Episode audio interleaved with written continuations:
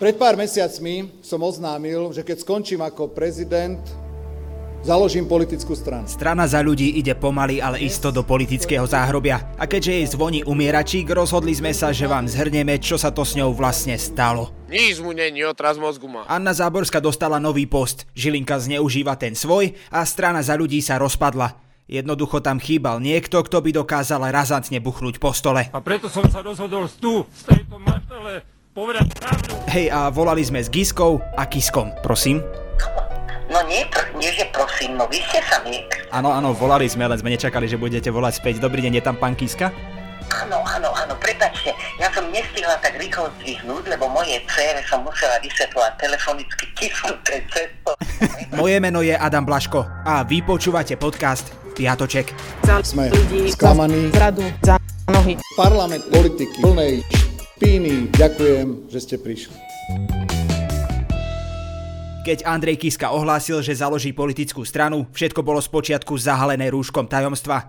A to ešte v čase, keď rúško nebolo cool. Som známy ako bezruškovec, veď to každý vie. Už z počiatku sa však kritizovalo to, že vzniká nová strana v čase, keď nedeštruktívne politické subjekty potrebovali skôr spájanie. A to bola poriadna chyba. Nielen to pustiť tú ďuricu, prosím, mohol by to niekto vypnúť? Dík. Ale chybou bolo aj to, že pred voľbami nevznikla žiadna poriadna koalícia strán. Kiska argumentoval tým, že keď sa nespoja, budú mať dokopy viac percent a po voľbách budú silnejší.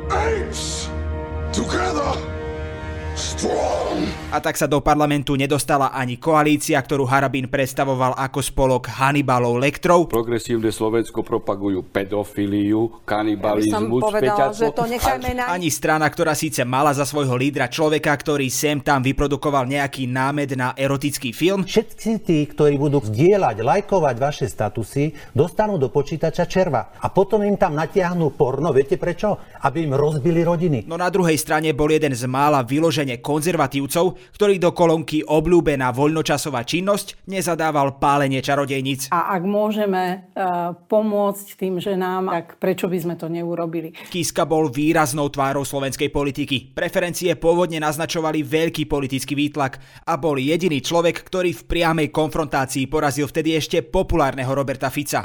No som prehral, ďakujem pekne. Všetko vyzeralo dobre a Andrej Kiska sa netajil tým, že má premiérske ambície. Tak jak ja poviem, tak bude. Lebo zajtra ja velím, nikto tu nebude rozkazovať. Ja. Malo to však jeden malý, no, väčší zádrhel. Skúste si typnúť aký.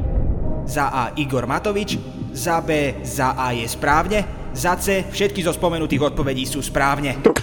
Igor Matovič totiž začal hovoriť o tom, že všetci pôjdu so smerom a prirovnával to k Procházkovi.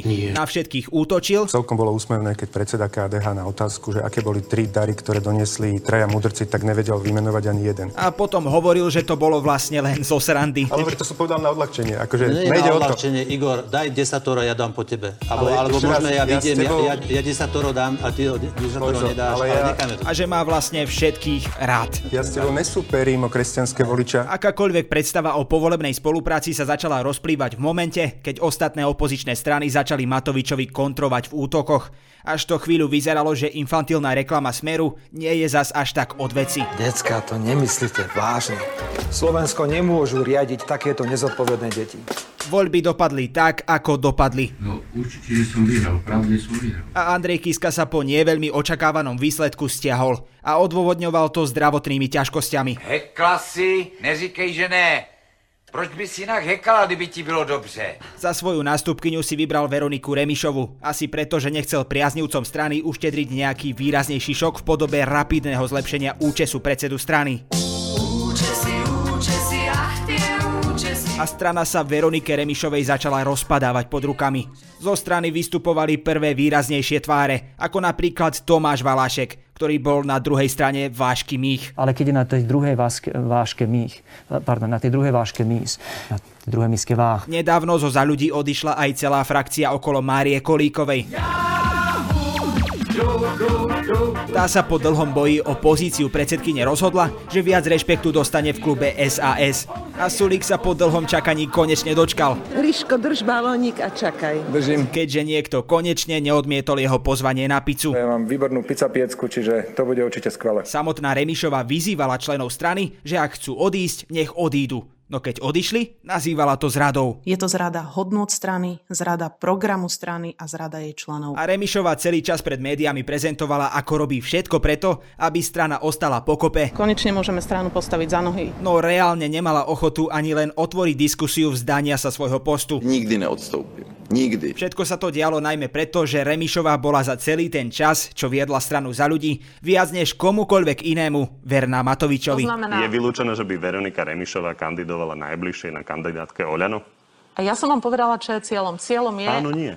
Cieľom je... A tak ak by Matovič chcel využiť stratégiu trojského konia, asi by to neurobil inak. Malé koníky ľúbivok, sú len zvieratka.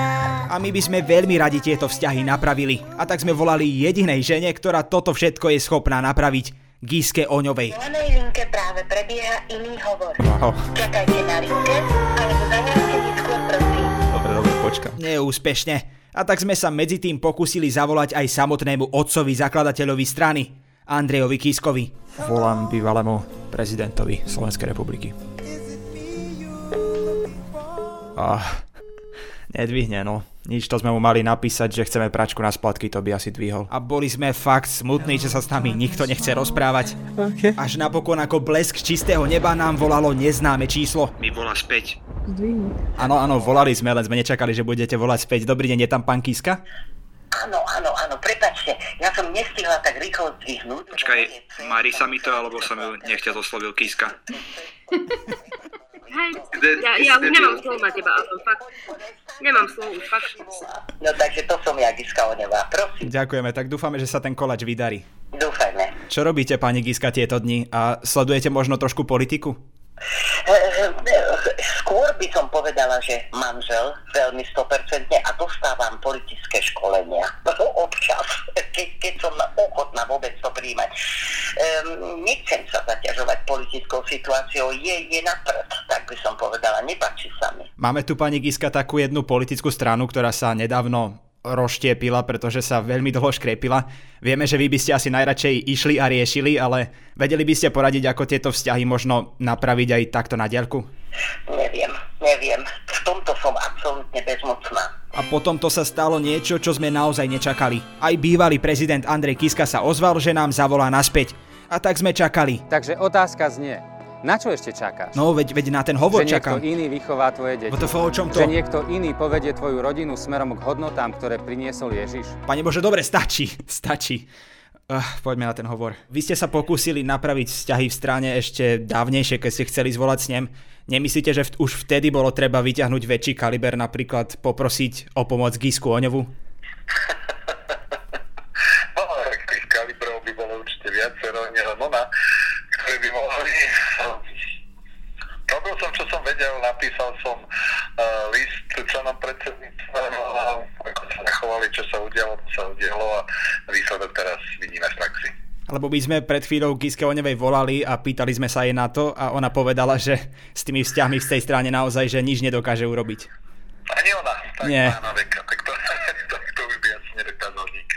Vy ste teraz rozbehli kariéru spisovateľa. Máme čakať aj ďalšie fikcie, napríklad, čo ja viem, fikciu o tom, ako založiť stranu, opustiť ju a sledovať, ako pácha harakiri? No žiaľ, to bol krutý, krutý reálny život a mne bolo nesmierne ľúto, čo sa udialo, takže, uh, ale takúto určite raz napíšem aj k memoáre, teraz píšem zatiaľ len fikcia a memoáre sa určite chystá, len trochu to časový odstup a určite memoáre napíšem a, a budem hovoriť aj o tom, čo, o čom ste hovorili, nebude to fikcia, bude to reálna skutočnosť. Takže uvidíme, kedy sa do toho pustím. Pamätáte si ešte na to, ako Jaromír Čižnár hovoril, že rozputa peklo? Ráno, pamätáš? Áno, jak sme tam išli. Pre tých, čo si nepamätajú, tak tu je nahrávka. Tak ja to roz, tam peklo, to vám to slúbujem. Peklo také, že sa urobí všetko preto do dla. Tak tragédom tohto týždňa sa stáva muž, ktorý ho rozputal za neho Lebo sa tam bol vládne. a ktorý to s udržaním svojej protikorupčnej povesti myslí tak vážne ako Taliban s právami žien. Ženy treba lúbiť. Hej! Je ním generálny prokurátor Maro Žilinka, ktorý usporiadal tlačovku pre vyvolených. Nie ste moja mama naozaj. A, a kto, kto je tvoja mama? Moja mama zomrela. Nie, nie pre týchto vyvolených. To je jedno. Maro Žilinka. Ešte minulý rok, keď kandidoval na generálneho prokurátora Žilinka, hovoril, že oprávnenie generálneho prokurátora rušiť prebiehajúce stíhanie robí na úrade špeciálnej prokuratúry Šarapatu. Vidím, veľký špatný. A teraz použitím paragrafu 363 trestného poriadku bez vysvetlenia zrušil obvinenia voči Vladimírovi Pčolinskému a aj Jaroslavovi Haščákovi. A keďže verejnosť zaujímalo, prečo sa tieto obvinenia zrušili, Proč, Jirenko? Ja sa ptám proč. Žilinka zvolal tlačovku, kde rozhodnutie vysvetľoval. Akurát, že na ňu takmer nikoho nezavolal. Sorry, ako? To mohol povedať rovno, že K tomuto sa nebudem vyjadrovať. na tlačovku dostali pozvánku len novinári z dvoch tlačových agentúr a štyroch televízií. Relevantné a kritické spravodajské weby a noviny ako Denník ZME, Denník N či Aktuality neboli medzi pozvanými. A mám vás plné zuby všetkých. Keď sa redaktor Markízy opýtal, prečo neboli zástupcovia týchto médií pozvaní a či to nie je porušenie tlačového zákona, Žilinka povedal, že jednoducho nebolo dosť miesta. Vidíte, či tu je ešte nejaké miesto, aby, aby sme tu neboli ako jeden na druhom, ako ruksaky navešaní. Takže ak vaši kamoši chodia von bez vás, možno to nie je preto, že vás tam nechcú.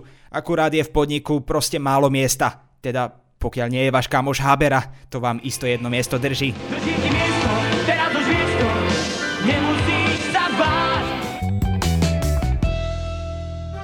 Anna Záborská sa stala splnomocnenkyňou vlády Slovenskej republiky pre ochranu slobody vierovýznania alebo presvedčenia. A Taliban v Afganistane obnovil ministerstvo pre šírenie cností a predchádzanie nerestiam. Úradníci majú dohliadať na to, aby sa Afgánci riadili islamským právom šária. Same, same, but different. But still same. A bezdomovec v Košiciach ešte v apríli poškodil 8 vozidiel. Tvrdil, že preto, že si chcel zresetovať hlavu. piatok, podvečer si zresetujem hlavu. Na tomto podcaste spolupracovali Kristýna Janščová, Kristýna Ďuríková a Viktor Hlavatovič. Tento hovor nahrávame, mohli by ste si nájsť trošku čas na dve otázočky. To, e, zvykne aj manžel hovoriť, že nahrávate? No tak aj ja budem nahrávať. Dobre, môžete to potom použiť. Teda Nezostrihané hovory nájdete na našom Patreone a sledovať nás môžete na Instagrame. Odkazy sú v popise. Boskávame vás všade.